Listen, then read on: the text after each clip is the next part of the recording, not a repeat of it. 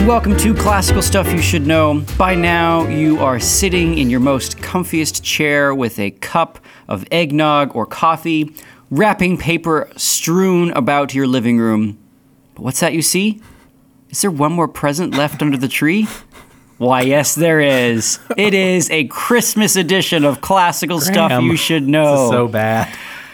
I don't know. I feel, Get I like ready this to one. unwrap a little bundle of delight It feels so festive. It is because festive. we're coming at you with classical stuff you should know, Christmas edition. Is there anyone who's going to be listening to this on Christmas Day? All of our listeners are going to Every single one? Every I'm single sorry. one who's so ever listened to it, it is going to be like, man, Christmas Day. What do I want to do? Light a fire and, then listen, listen to, to a class- podcast about classical things. light a fire, light a pipe, put on some warm socks. That's right. Get a Get next to the. Is that what you all do get a little Christmas? glass of scotch. Oh heck yes. Really? Yes. That's Really? all I do most days actually. Did you guys? So, what were you guys' Christmas traditions? What did you do Christmas morning? Did you have any? No. Megby is anti-tradition. I'm not anti-tradition. No, didn't the the end of that episode was that I am actually a chronological snob. Oh, that's so right. uh, all the traditions are the best. We just don't really do them. My wife is really into traditions, but we haven't really started any. Okay. We would But get like even as a kid, you had never had. No, we did like the specific Advent tradi- wreath leading up to Christmas, Oh, but then yeah, but uh, for Christmas Day traditions, there's not really much other Hmm. than I think we had to we had to uh, we couldn't go downstairs before like seven o'clock or seven thirty or something, so that doesn't count as a tradition. But We had the same. That's the tradition I'm thinking of. We were allowed to get up and open our stockings Right. after like six or seven. But not the- But we we were not allowed to talk to our parents until Yep. nine a.m. Yeah. Like they were untouchable. Yeah. And then when they came out, we would hand out presents and the we, rule. we did them one by one. The rule was we couldn't open presents until Dad sat in his little chair in his place on the couch, and he would be very. He would drag his feet and make a cup of coffee and look him. outside and was there a specific time that he let was the ready? dog out. No, no, it Just was just at his own leisure. Yep. Um, and Oh, then that we is would great. do we would do one at a time too. And I'm definitely my doing that when sister and I. dad. We just had to sort of sit and wait patiently, and we all knew that if we made any sort of like complaint, it was just going to prolong the puttering. so that was Christmas morning. It was great. It was in cold, cold Canada, and we are no longer. Now we are in sunny, sunny Austin, Texas. Still kind of cold. Yeah, it was foggy this morning, I think you could only describe it as chilly. Yeah. if that. Yeah. So, Mr. Hannenberg, what are we going to learn this Christmas morn? So today, in honor of Christmas Mm. and in honor of all of our faithful listeners who are taking their Christmas day out to listen to us, I'm talking about Santa Claus. That's awesome. the Santa. Yay! So I I was always curious where that character came from. And I mean, there's vaguely in my mind Saint Nick, right? Sort of hovering back there. But I don't know who the guy was or what he did or if he actually existed at all or if it was just something. So I did some investigation and a little bit of research. And today I'm going to tell you as best I can about Saint Nick. Rock and roll. As a side note, I might also mention that one of the things that I always found a little bit funny about Christmas was the like fix the Xmas thing. Uh-huh. You know Xmas? How, how like, Instead of saying Christmas, like you're talking about that. and so people are like put Christ back, Back in in Christmas. Christmas. But Well, the funny thing is the X is stands for what the chi, right? Yeah. I mean, it's literally a symbol for Christ. It's the first letter of Christ's Yep. name, and we all the time in theology we use JX Mm-hmm. to stand for Jesus Christ. So the X in Xmas is actually Christ miss. So if that always bothered you, let it bother you no more. Even if it's not like intended to be used that way. Like just to say that the X used to be a symbol, does that mean that people, like, yeah, when people u- type Xmas, they're not meaning Christmas, right? I don't know. I Okay. think that the, for the longest time they are. Maybe now that meaning has been lost and people are just shortening it. I, I doubt who who does that maliciously. I don't think I'm not saying maliciously. Xmas. No. Yeah. Try as you might, you cannot. Uh, the Christmas is ours. Good. Yeah, unless they change it to like human miss. Yeah. That'd be a little bit. Then I different. think I, I think we're you know, well, aren't we all dishonoring it by not literally going to a mass on Christmas? Is that? I have no idea if that's actually. where the Maybe name you comes don't from. go to a mass on Christmas. That's awesome. Okay, anyway, let's talk about Saint Nick. So, Saint Nicholas of Myra was an actual guy, and he lived traditionally from the 15th of March in 270 to the 6th of December in 343. Now, that number, the 6th of December, is actually his day, the saint's day. Sinterklaas. Is there? In Holland, they celebrate Sinterklaas, which is a You're day- just pre. I, hey, I did Did the you research, did actually man. have What did on? you do? I spent. I I researched. I just shaking a, shaking a book at him. Shaking- Did you actually have that written down in your notes? Yes, I'm going to talk about Sinterklaas later. Sorry. Bless. Sorry. preempting. Next time you come up with something, I'm gonna spoiler it. Are you going to talk about Spain?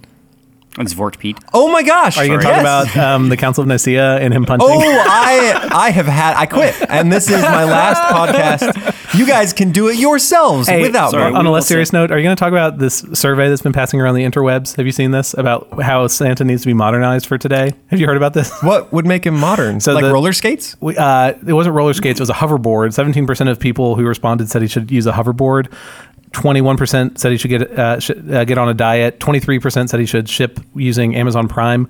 But I think the the the thing that people talked about was that twenty-nine percent of people said that Santa Claus should now be female or gender neutral. Uh-oh. Anyway, that does not uh, tie very well with this person having been an actual person.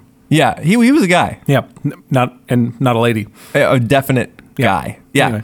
Okay, so he he's also known as Nicholas of Bari, and you'll you'll find out why a little bit later.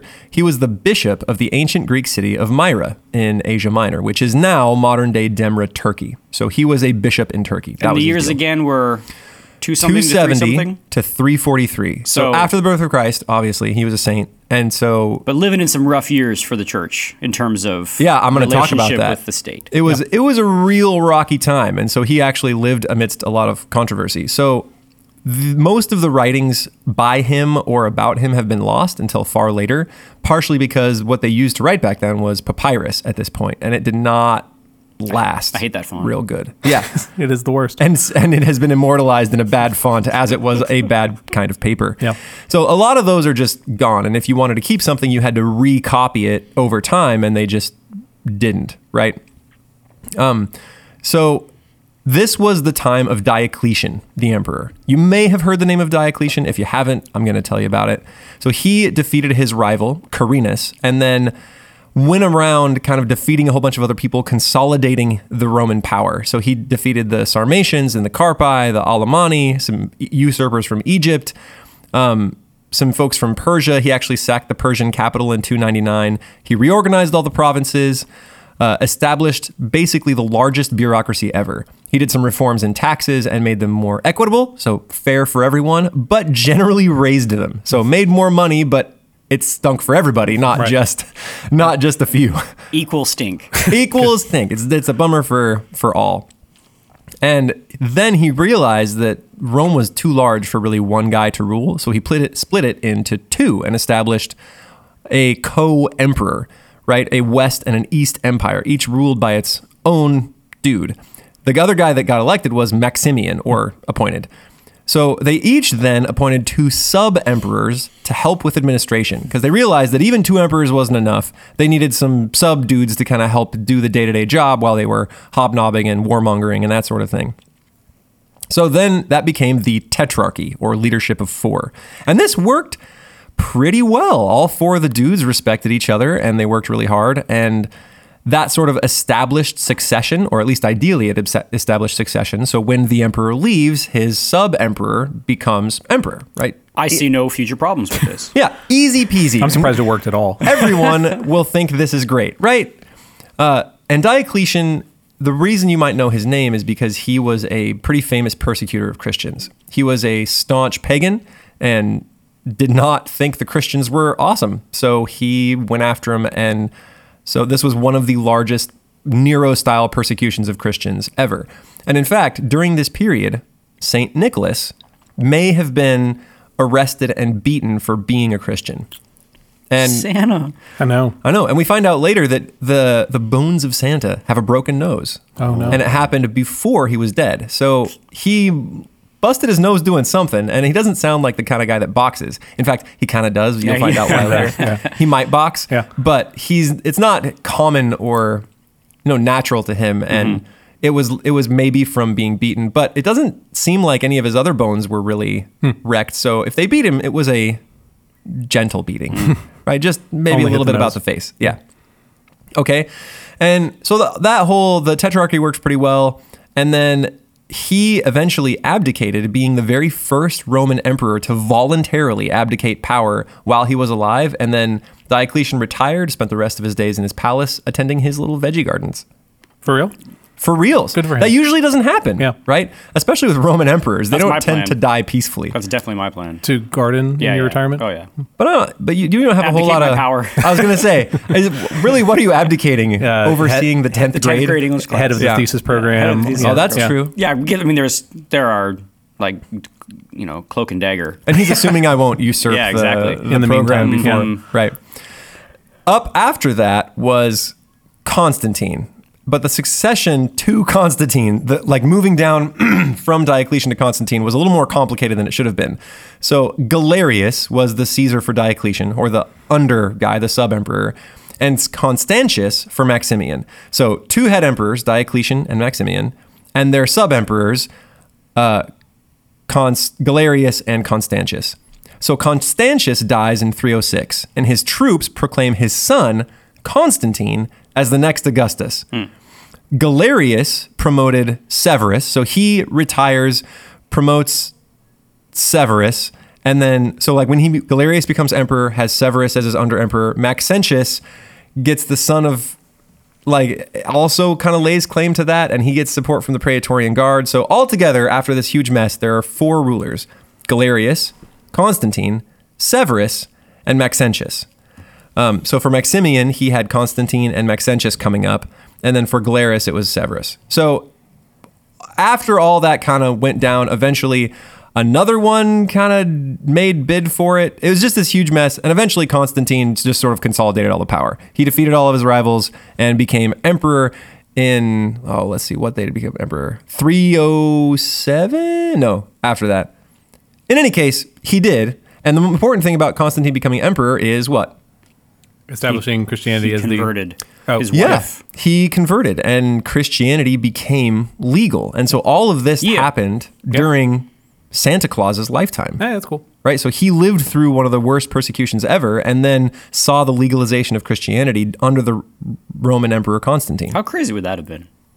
Like how like sort of cognitive dissonance would that have been to go from Was it? I, I don't know much on the historics. Was it literally from persecution and then like this day everything changes? There's the um, Or was there's the the, culture edict of something or other that says Christians are no longer to be persecuted. Is it the edict of? I don't know. It's not the edict of Milan. No, Not a it's something clue. different. Anyway, maybe it is. Uh, but then there's an edict saying that like Christians are no longer to be persecuted, and then Constantine makes it the official state religion. So it's not just that like it's tolerated; it's that it's the game.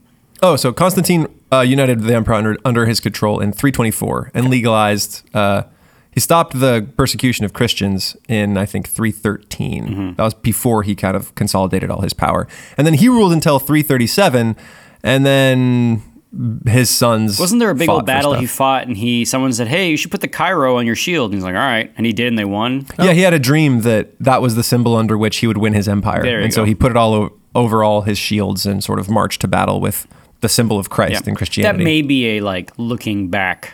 Uh, I don't know if that is what actually happened. what actually happened. That may have been just sort of like a hagiography kind of thing, but Yeah, and with Santa in particular, there's there's a lot of maybe historicity about it because we don't have any of his writings, and a lot of the writings we have about him are sort of recent. It's it's hard to tell exactly what's historical and exactly what's not, and I'll go a little more into that as we go along. So back to Santa. Let's talk about early mentions of who this guy is. So, like I said, most stuff was written on parchment or papyrus, and it's, it doesn't really last real good. Do you guys know if our paper lasts any better? Not it a becomes yellowed and brittle, right? And then just there sort of. are there is archival. You, if you keep it right, if you keep it in certain conditions with and you write it with the right kind of ink, it will. But Right. uh, our student papers will not last. Yeah. Well, we have uh, house books that are on archival paper, There you and we use archival ink. So our house books will last forever. forever. Yeah. So nice. When space archaeologists are digging up uh, Austin, Texas, they'll come across our house books. Hey. Yeah. So the earliest mentions of Saint Nick indicate that by 500, the year 500, he already kind of had a following. So fewer, that's fewer than 200 years after his death, and the Emperor Theodosius II ordered them to build the Church of Saint Nicholas in Myrna, Cool. or in Myra, in honor of Saint Nick. So what made him a saint? We'll get there. Sorry.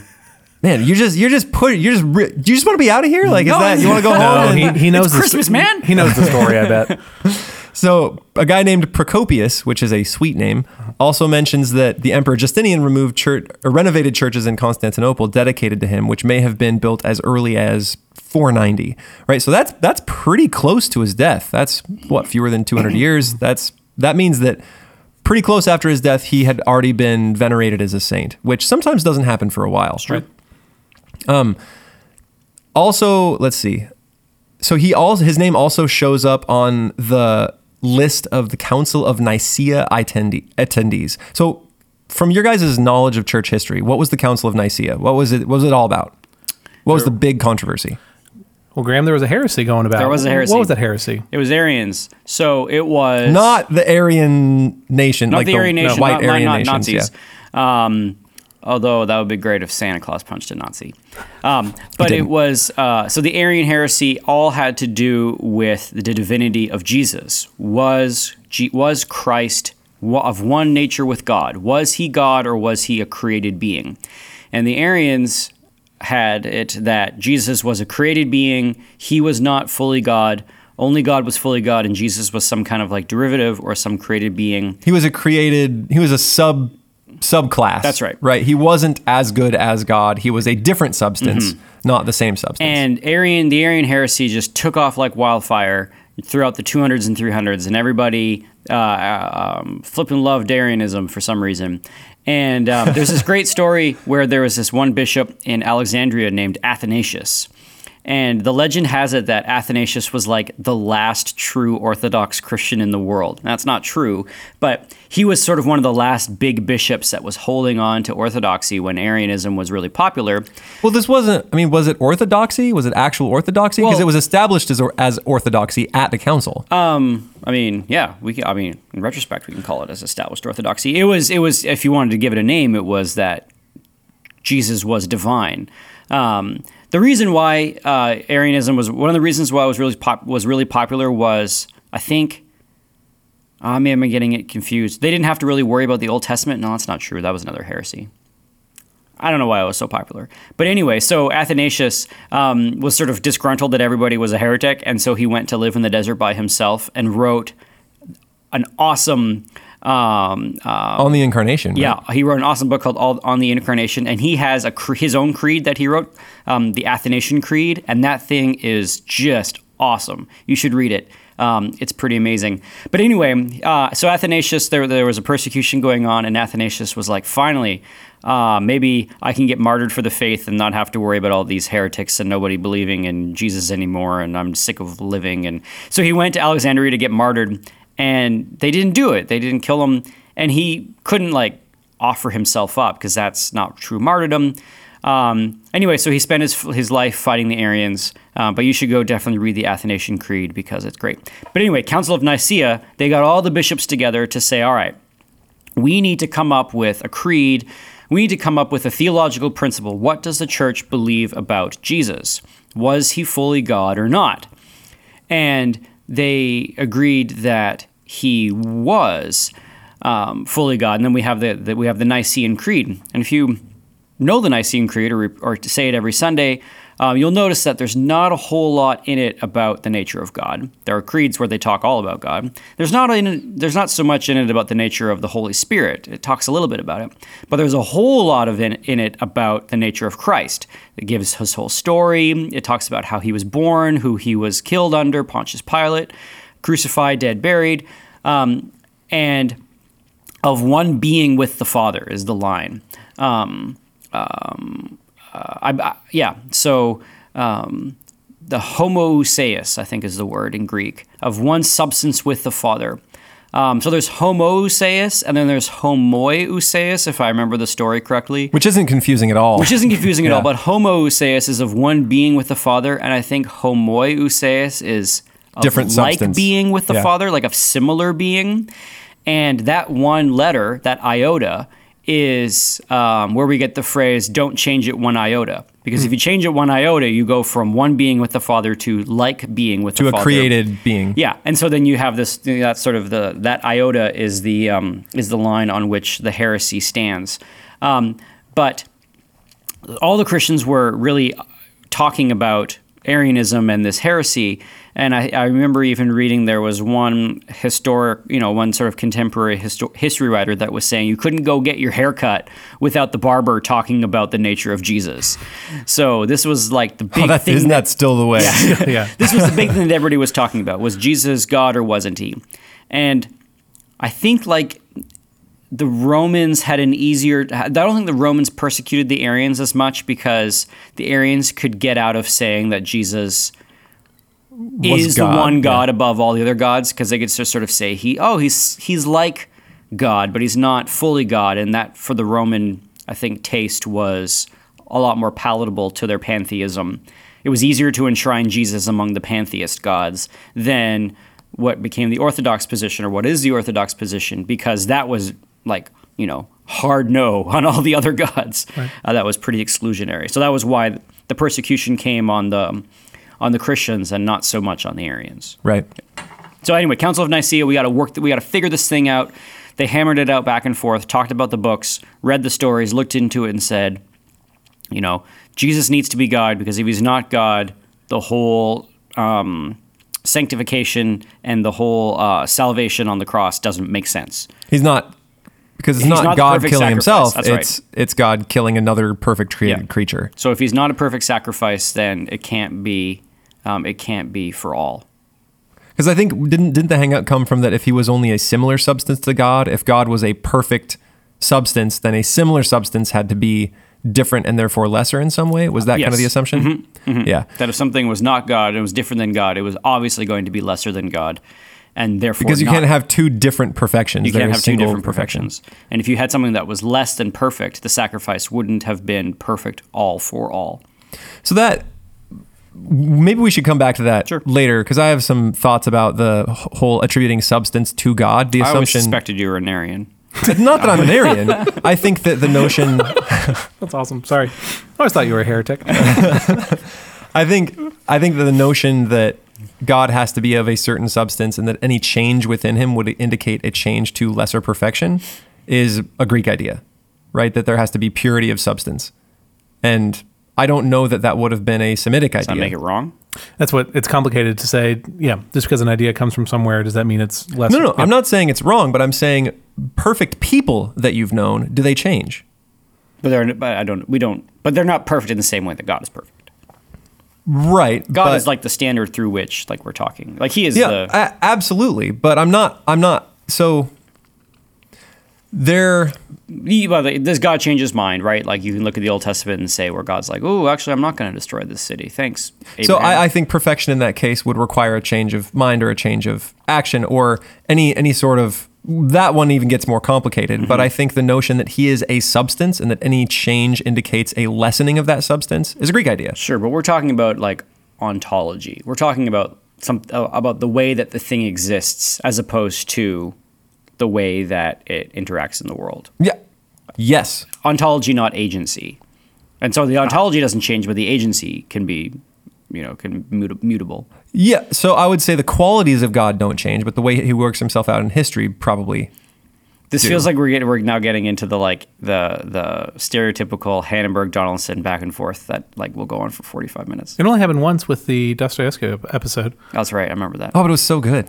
That's I, still one of my favorite episodes. I still I just wanted I just wanted Santa to start throwing hands. Yeah. We'll get there. Be patient. Be patient, my son. And so the other resources we have of Santa, one of them is from a biography of another guy, Saint Nicholas of Sion, a different Saint Nick, and it's written 250 years after his death, and it mentions. Uh, that he visited the tomb of Saint Nicholas, so that indicates he was probably a real guy, right? So this other guy had a biography. It mentions him visiting the tomb of Saint Nick. So since he can do that, Saint Nick was probably a fella. yeah. There's another treatise written around 583 where a guy cites some miracles that Nicholas did as evidence that souls may work independent from the body. And that was written around 583. So he's already referencing miracles from St. Nick. That's, you know, two to 300 years after St. Nick dies. And so that kind of indicates he was probably a guy, or at least the rumors were around that he was a guy. Um, the best account we have, the earliest complete account, is called The Life of St. Nicholas, and it's written by Michael the Arch- Archimandrite between 814 and 842. That's almost 500 years after the death of St. Nick. Yeah. So that's the best source we have about what happened in St. Nick's life. So all of the stories about St. Nick are kind of under historical scrutiny right now. A lot of historians kind of fight for some, and maybe some of the stories were stolen from pagan sources about the miracles that he did, maybe not. There might be some confusion. You know, when things pass down for that long before being written down, or when sources are lost, it's hard to tell actually what's historical or not. Uh, you might also be interested to know that he is the patron saint of sailors, merchants, archers, repentant thieves, children, brewers, pawnbrokers, and students. Did you say brewers, archers, and brewers? I'll get to the brewers. I don't know about the archers thing, but I know why he's the patron saint of brewers and children. I can tell you that. I don't know why he's the one of pawnbrokers and students. Well, pawnbrokers because of the th- money stuff with the girls. Yeah, but, but did that involve pawning Yeah, that's anything? true. But maybe archers because he's also like the things he throws find their mark. okay, I don't, I don't know. Oh, the hogwash. Hey, man. you're trying. okay, so you let's. feel like there's many saints. You don't have to be the saint of all those things. I know. Spread it around. Yeah, like pick a pick a thing, Pick man. a major. Yeah. Yeah, pick a major for real. Focus. Pick a yeah. lane, Santa. All right, so let's talk about his life as best we can put it together. So he was born in the city of Patara or Patara, which is a port on the Mediterranean, and he was born to a family of wealthy Greek Christians. So it's not like he Santa rich. Santa rich and Santa grew up Christian, presumably, and unlike some other famous dudes like Saint Saint Augustine or Augustinus, if you want to be fancy about it. Bless. Uh, so he he grew up and had to like go against his dad, the merchant, and so did Saint Francis, and all, all- like a lot of those guys had to sort of spurn their family to follow Christ. He didn't. He was born to Christians. Um, in some accounts, it was his uncle that was already a bishop in Myra, and that uncle recognized his nephew's calling and then ordained him as a priest. After his parents died, he took all of their wealth and he gave it to the poor. And so here's where we start to hear just sort of legends about sort of what he did. Uh, one of his early things, and this is one of the more famous ones, is that he heard of a devout Christian who had lost everything due to like the evil machinations of the devil. And that guy had three daughters that he couldn't marry off because now he had no dowry. Now, what that means, if you've got three daughters with no dowries, what jobs are left open to them if they can't get married? Yeah, Sten- stenographer. a copyist. Um, the oldest profession is that what you're going for right now? Like Yeah, that's- it's Aw. they they would probably end up as prostitutes. And do you guys know where that word comes from, by the way? not a clue. So the word prostitutes, Oh. Not machinations. prostitutes comes from the pro and statue, which means be in front of statues. So when they used to have games in Rome, the prostitutes would sort of like hang out outside as you left Hmm. in front of the statues. And so it was the girls in front of the statues, pro statue or prostitute. Um, little side note Hmm. No there idea, yeah. that I knew. Hopefully you didn't Google that on your uh, school account. No. I I heard that when I was touring in, in Rome. They Ah. told me. Uh, so he didn't want to publicly help the, these people. He always gave in secret. So one night he like ran up to their window, chucked a purse filled with gold through the window, and then ran off. And then the next night he came and did it again. Through the chimney? No, through the window. But I mean, hey, um, maybe eventually. Yeah. And and then on the third night, the dad put two and two together. He's like three daughters, two bags of gold, two nights. Eh, it's probably going to come again. And so he sort of waited for Saint Nick to come by and t- chuck the third bag of gold in. And then he caught him, and he was like, "Thank you," and fell on his knees and thanked him emphatically. And Saint Nick said, "Hey, you don't tell anybody about this." And then he left. And that was the deal. I mean, were the girls saved from a life of. Yeah, oh yeah, they had a dowry and they were Awesome. able to get married off. Which Thanks, is Santa. Fantastic. Good story. Uh, in another miracle, he quieted the waves of a storm as he sailed to visit the Holy Land. So he kind of pulled a Jesus, where he's Right, like, cool. "Be still," and that's what made him the patron saint of sa- sailors. uh, Was quieting the storm. So after visiting the Holy Land, he returns to Myra. Um, Nick's uncle had died recently, and they said that the first priest who comes into church today, he'll be the next bishop. That was what, that's what all the priests had decided. That's how they did it back then. Yeah, it's a very efficient way. Well, I mean, if you think about it, who's the most pious priest? When he gets The there one- the yeah. earliest. The one who gets there the And earliest. And also, you probably don't want to be a bishop back in persecution days. Nope. So, like, first guy who shows up, hey, you're it. yeah, ugh. Oh, Trying to hand it off. Yeah. yeah, that might have been rough. And I mean, if you were the the priest waiting there to see who entered the church 1st Mm-hmm. wouldn't you have like this conflict? Like, I'm I'm the actual one who's here first. Yeah. I was here this morning. I slept here. Um, anyway, he walked in. He became the next bishop. You know, Bob's your uncle. Just That's like him. just like that. Yeah, Really? Bishop. That's crazy. that's Sorry. it. Steam achievement. So he may have been, like I said, he may have been imprisoned and tortured during the Great Persecution. Um, this is a maybe. He all, may have also been released by the orders of Constantine. So Constantine saved Santa. This story is not in the earliest sources, so it might not be historical. He may not have been imprisoned. Like I said, they only saw a busted nose. He may have just, you know, bonked it on a kitchen cabinet or something. We don't really know for sure that he was imprisoned, tortured, and then released. Um, in another fun miracle, three innocent men were condemned to death by a guy named Eustathius. Uh, Santa showed up, pushed the executioner's sword to the ground, released them from chains, and yelled and chastised the juror who'd been bribed. He's like, "You took bribes, you worm!" and then released these three. This guy guys. sounds awesome. Yeah, he kind of was. Yeah. Uh, this is another story that may have been stolen from another pagan source called The Life of Apollonius of Tyana. And there are a few sources that seem to contribute in that same way to the life of Santa Claus, but we're not sure. It might have just been that two similar things happened in history, which, you know, sometimes happens.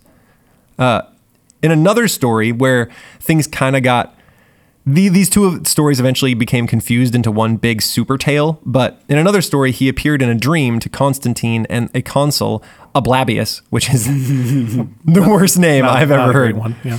Uh, yeah. Who, who had accepted a bribe to condemn three innocent generals to death. So it let Constantine know the truth and frightened Ablabius with hell to letting these three generals go. And eventually, those two stories sort of became conflated into one single one. And then he was at presumably the Council of Nicaea. So he's on the longer lists, like I said, but he's not on the short list. So depending on what chronicler you're talking about, he may or may not have been at the Council of Nicaea. Gotcha. Yeah. It was funny. I was reading my source and it was like, so there are two options considering all our sources. Either he was there or He, he wasn't. he was not there. and I Thanks, was like, ah, great job, really everybody. helpful. We're really, really digging into that one. Uh, so a later legend claims that during the council, he sort of lost his temper and slapped an Arian in the face. No, no, no, no. Slapped Arius. No, no, no. That be- that came later. Aw. so originally he slapped an Arian and was like, "You hold your tongue, smack."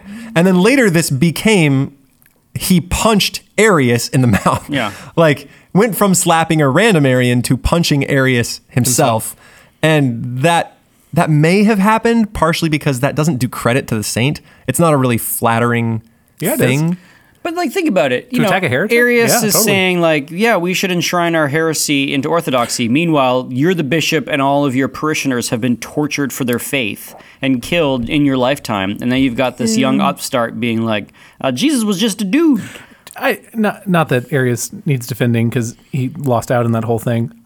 As in all good heresies, the heresy of Arianism came from scripture passages. Like it was reading the Bible, but reading it unclearly. So to, see- to so to see that Jesus is the firstborn among all, like is, is firstborn, like that is a complicated idea to understand. Like I don't know. I just, I just want to give credit to he wasn't just like Arius. yeah, because like he was not trying just to say, yeah, all you people suck. He was It's true. He, he was actually like He reading was- Mm-hmm. his Bible. He got it wrong and should have been corrected, and finally was. Anyway, just to say, And then he at- got punched by Santa. yeah, and deserved it. I, at some point, I'm. Uh, uh, I want to do an episode on heresies, and that's kind of the theme with all heresies: is that the really good ones come from the Bible, and it's. you like that? Well, I need to Stick- write that in my stick quote book. Hold on. Stick with me. Let's take that out of context. Yeah. This will go really well. But to say that, ones come. yeah, but like this is the danger of proof. God's te- holy word. Yeah, but no, but the danger is proof texting and Yes. taking single passages out of context, Mm-hmm. and then you end up with a heresy really quickly. true. So just to say that, Or I find that a lot of heresies are sort of now accidental when youth pastors are trying to describe things. no, that's, that's totally fair. Uh, so in my leadership class, my no, I, I, I'm serious. One hundred percent. My favorite Looking thing. back, I have been explained heresies by my youth Yeah. pastors. Well, or in my leadership class, I'll ask the kids like, "Hey, could y'all describe the Trinity to me?" And like every time it's a heresy. Or like, "Hey, could y'all talk about like the relationship of like God and like Satan? How does that work?" Every time it's a heresy. So like, yeah, hundred percent. So the, the two ways I've heard the Trinity Ruh-roh. described are both heresies. The first is that Water. Oh, the water. Yeah. So sometimes it's ice, sometimes it's gas, sometimes it's you know liquid. And I'm like, no, that's not the way it works. Unless we're talking about the sublimation point where it's all three all at the three same time. Right, sure. The other one is a, uh, four, uh, f- is it a three leaf clover where like Yeah. Oh, I haven't heard this one. They're like different like leaves on the clover, but like they're all the same clover, man. That's what God's like. If I mean, I could maybe see that with like aspen trees. How does that work? Do you guys know that asp, asp, an aspen grove is a single organism? Yeah. Wait, really? All the Yeah. trees are I just didn't know one that. big, Oh. one super tree. All the uh, if you dig down, all the roots connect, and it's one giant. It's like a fungus. It's like one giant tree that has little sprouts all over the place. So if you walk into an aspen grove, know to yourself that you are communing with a single large organism. yeah.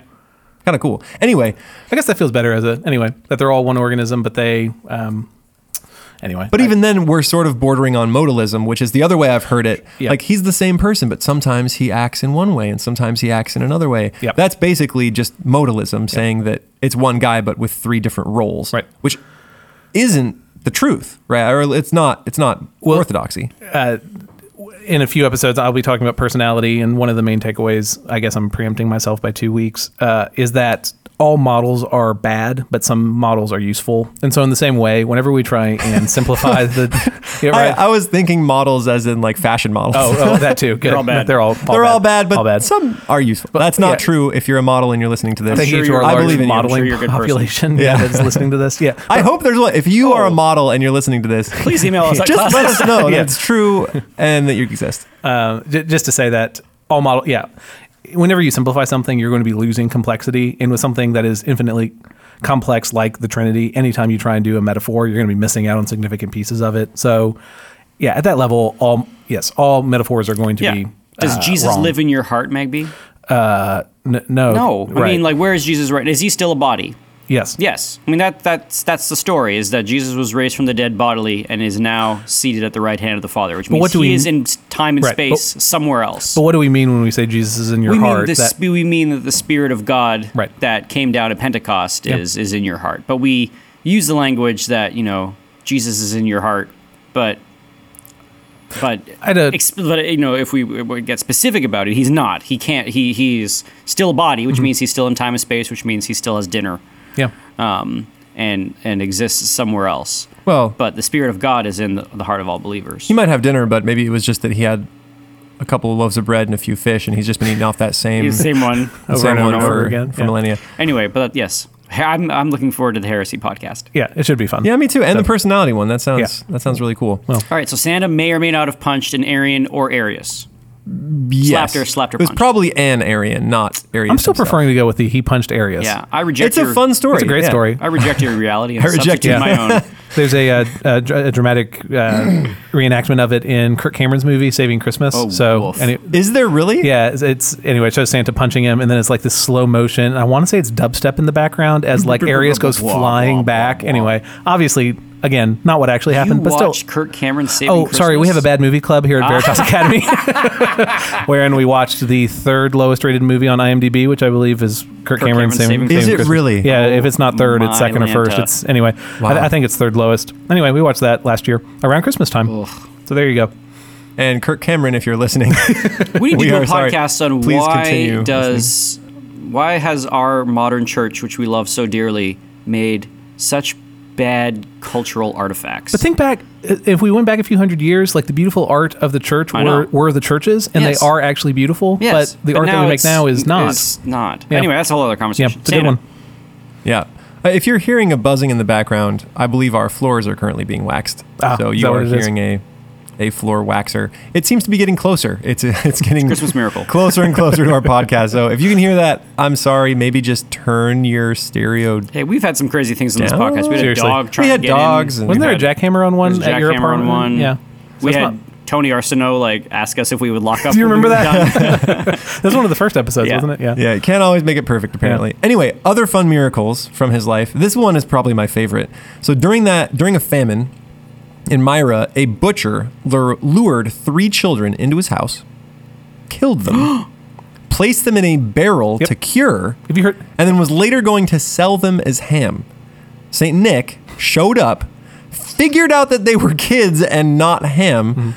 made the sign of the cross, and resurrected the three children Oh, what a guy! Isn't that awesome? despite its probable lack of actual historicity. No, one hundred percent. Whoa, whoa. No, that definitely happened. Th- it shows up in frescoes all There it over. is. It's Yeah, one of exactly. the it's one of the most popular depictions of Santa pre Santa, you know, modern Santa Claus.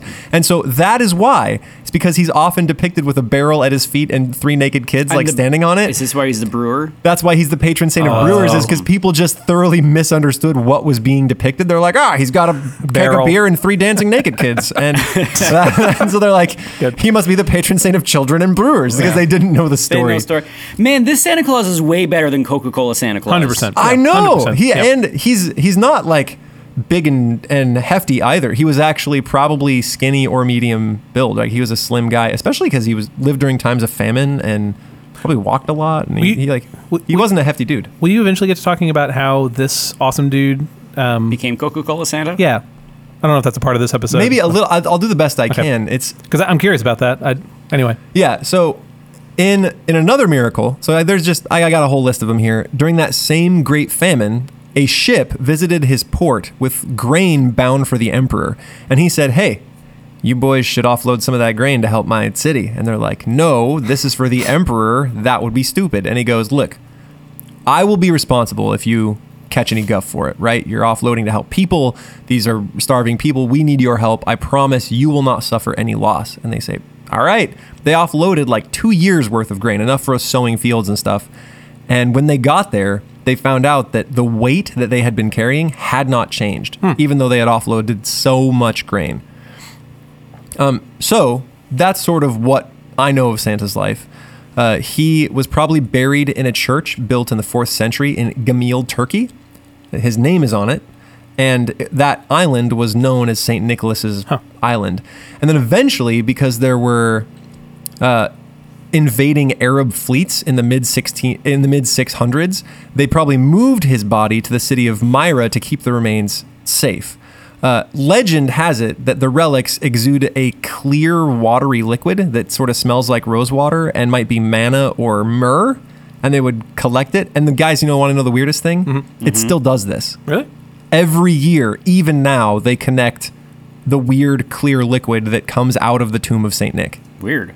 Yeah, Has anybody done like some kind of? they're they're not sure whether it comes from the rock itself, but that's the thing is the bones have been moved once, and so it's it's still doing it in its new place even after having been moved. And you know, like you could you could they're not sure whether it's coming from the body itself or from the marble surrounding the body, but that's pretty weird, especially that you can still go to this church and buy little vials of the fluid. weird. That's dope. That's, Yeah, it's weird. let's go. Uh, in Take that Coca Cola. In 1087, some sailors from Bari in Apulia seized part of the remains. The people in Bari Oh, see this whoa. as like getting the remains of Saint Nick back and rescuing them from probable loss. Everyone else sees this kind of as like blatant theft. theft. And they didn't take all the bones, they just took the big ones. So they left all the little tiny pieces. Um, so they they brought it back. Pope Urban II built a new church to honor Saint Nick in Bari. He placed the relics himself into the tomb beneath the altar at that church. And as far as I know, that's where they still are, and that's where they still get this weird, clear, liquid stuff. Um, which is strange. Yes. So a lot of the minor bones were left uh, in the church in Turkey.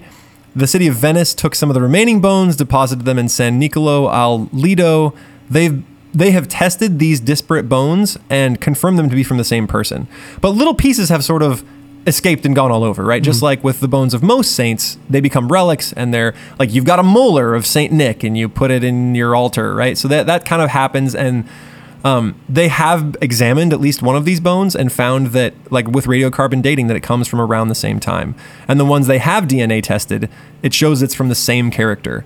So because his bones were consolidated for such a long time, and then when they moved, it was such a big deal.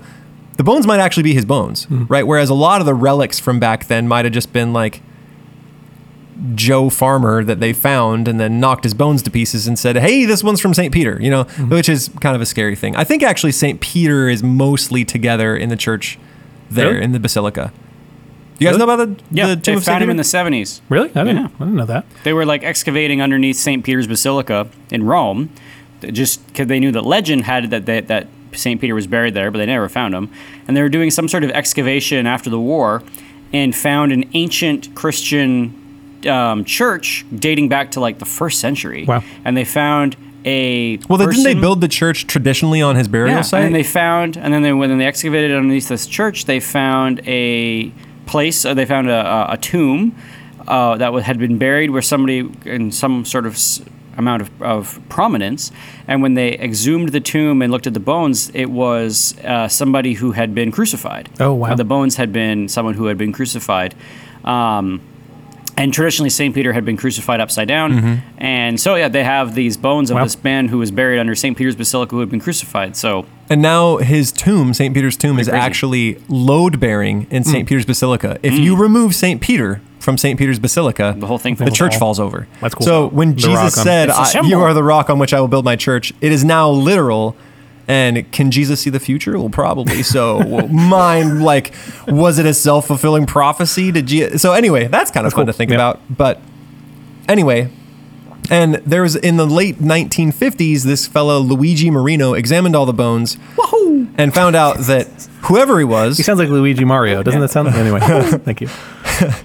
he whoever Saint Nick was, he he died at over 70, so lived to a ripe old age. Slender to average build. He had arthritis in Doesn't his spine and pelvis, So that's not, that's not right. and he had a broken nose. And that's Interesting. that's where we go. Cool. So he let's talk about current celebrations. So for a long time he was venerated in the Eastern Orthodox Orthodox Church on almost every Thursday of the year. every Thursday. Um, Yeah.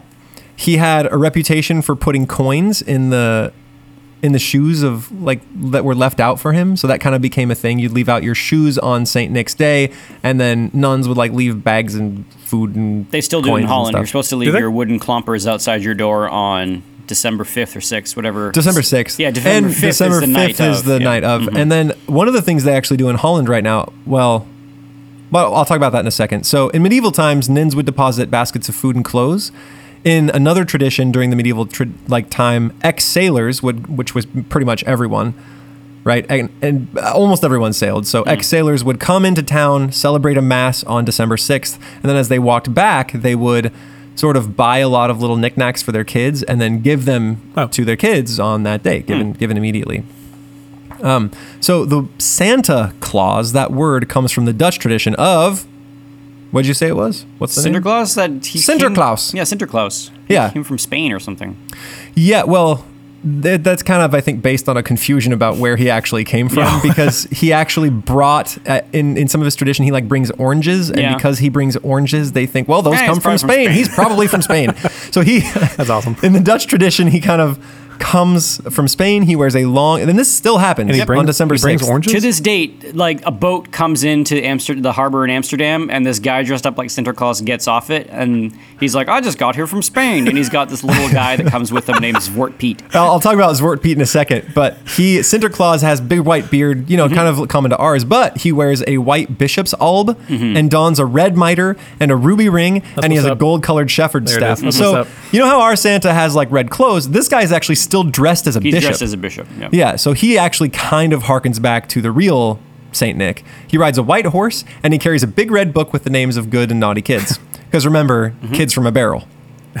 True. So Zwarte Piet is a controversial figure at the moment, not so much in Holland, but everywhere else. He is a a character that is in blackface, Oh, and this is bad. he's a Moor, and this So kind of yeah, he's a Spanish Moor, but there was no people in Holland that were, you know, so when they dress up as them they they, they Go blackface. They go blackface. but but uh, in like a recent poll, like ninety two percent of them did not think that this was yeah, racist, Holland, really? everyone, everyone in Holland's like, it's Zwarte Piet. It's just what we do.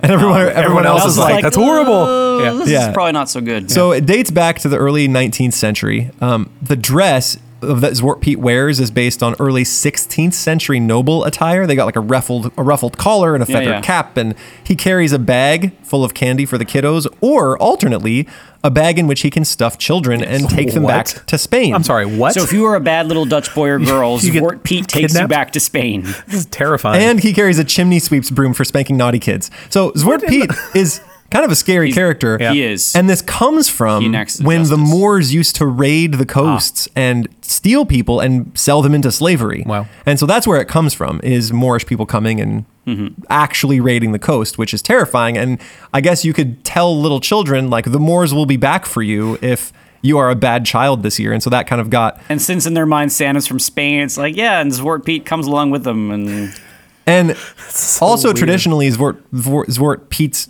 like those little guys. They listen at the at Mm. the top of chimneys to to hear and see what you're up to, and then tell that to Santa Claus whether you've been good or bad. This is crazy. And they Sorry. deliver stuff to the children through the chimneys, and that's what one of the, like one of the reasons that is shopped around why their face is black is because they keep on going up and down chimneys. Ah. But that's not that doesn't seem legit to me.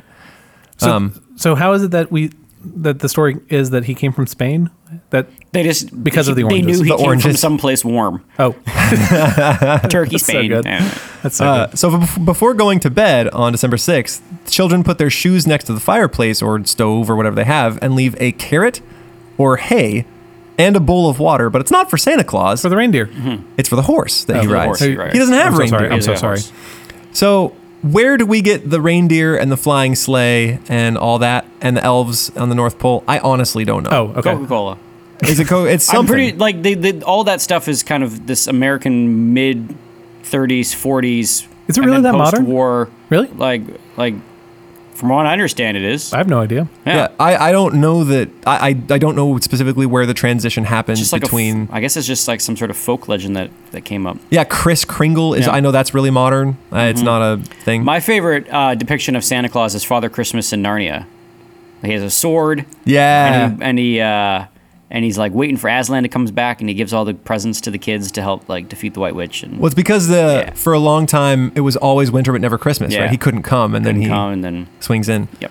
Uh, so the origins of sort of the Christmas feast, um, it arose during the Middle Ages when the poor would put out their shoes for money, and then they would have a big carnival that would invert daily roles. Mm, so mm-hmm. they would have like Boy Bishop Day, where one of the boys would be elected as bishop, and he would get to be bishop until Saint end of the day. Innocent's Day or whatever. And so everybody sort of inverted their roles, and then they would all get Peasants got to super be stinking, nobles, yeah, and nobles had to serve the peasants. they would all get wicked smashed Mm-hmm. and then be drunk in the in the the yards and then the protestants decided this wasn't Exactly. the best idea Right. and wanted to move the feast from venerating saint nick to bummers. venerating christ Ah.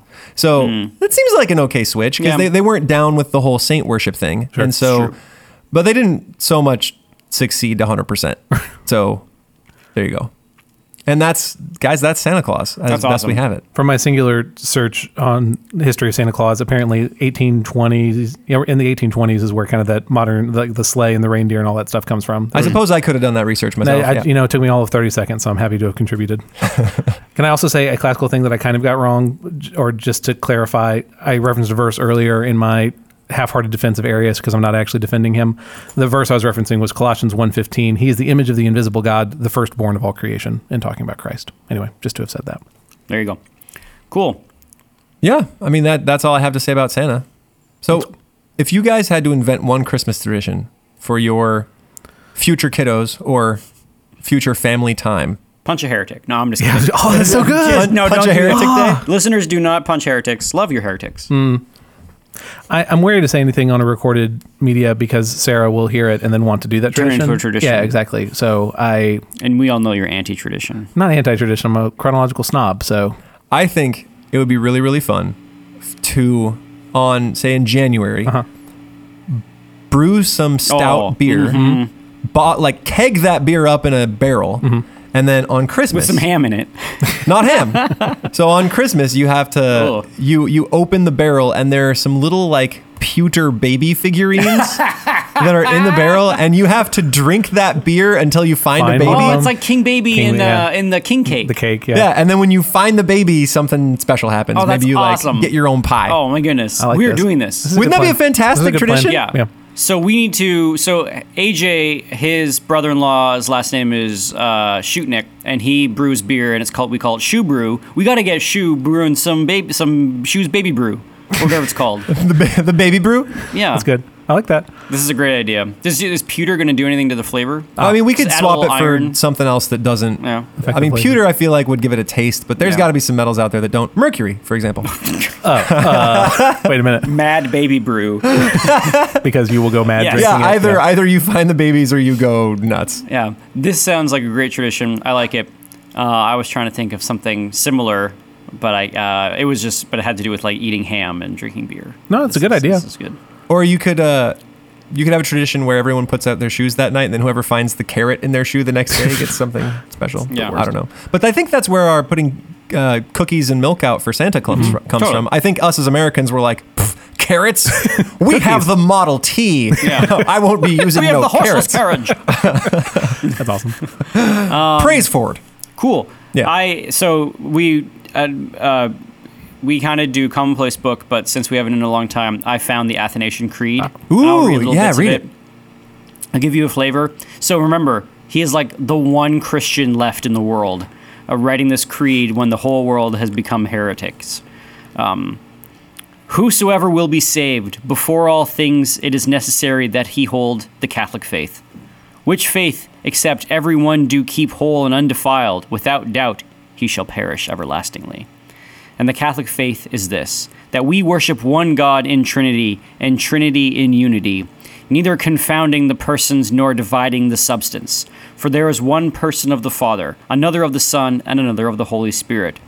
But the Godhead of the Father, of the Son, and of the Holy Spirit is all one, the glory equal, the majesty co eternal. Such as the Father is, such is the Son, and such is the Holy Spirit. The Father uncreated, the Son uncreated, and the Holy Spirit uncreated. The Father incomprehensible, the Son incomprehensible, and the Holy Spirit incomprehensible. The Father eternal, the Son eternal, and the Holy Spirit eternal. And yet they are not three eternals, but one eternal, etc., etc., etc. You can get the, you get the sense. This thing goes on for. I think I read time. the first twelve lines, and there's 44 lines I mean, he's really doubling down on the he whole he is no making, Arianism yes, thing. He is no no mistake about it. yeah, I, it'd be tough to miss that line in the sand. You know That's what I mean? right. Cool. Well, thank you, Hannenberg. Well, this has been Classical Stuff You Should Know Christmas Edition. We hope that you are uh, next to loved ones uh, in a warm, cozy place, uh, drinking scotch or eggnog, um, that the tree is resplendent in front of you, that snow is, uh, you know, uh, falling softly outside. Um, that there's Christmas music on the radio, that there is a turkey or ham crackling in your oven. Not ham. No, maybe not ham. No, that, maybe ham is ham is way ham, is, superior. ham yeah. is wonderful. yeah, it just. tur- I mean, how can you think of anything but children if you eat ham now? Oh no. Yeah. Doesn't matter. Um, uh, Merry Christmas from AJ, Thomas, and Graham at Classical Stuff. We wish you a wonderful end to 2018 Mm-hmm. and all the best for 2019, the year of the Lord 2019, um, Best luck finding the baby. in the beer. Yep. That's right. All right. Merry Christmas. Merry Christmas. And this Merry is us Christmas. signing off. Signing off.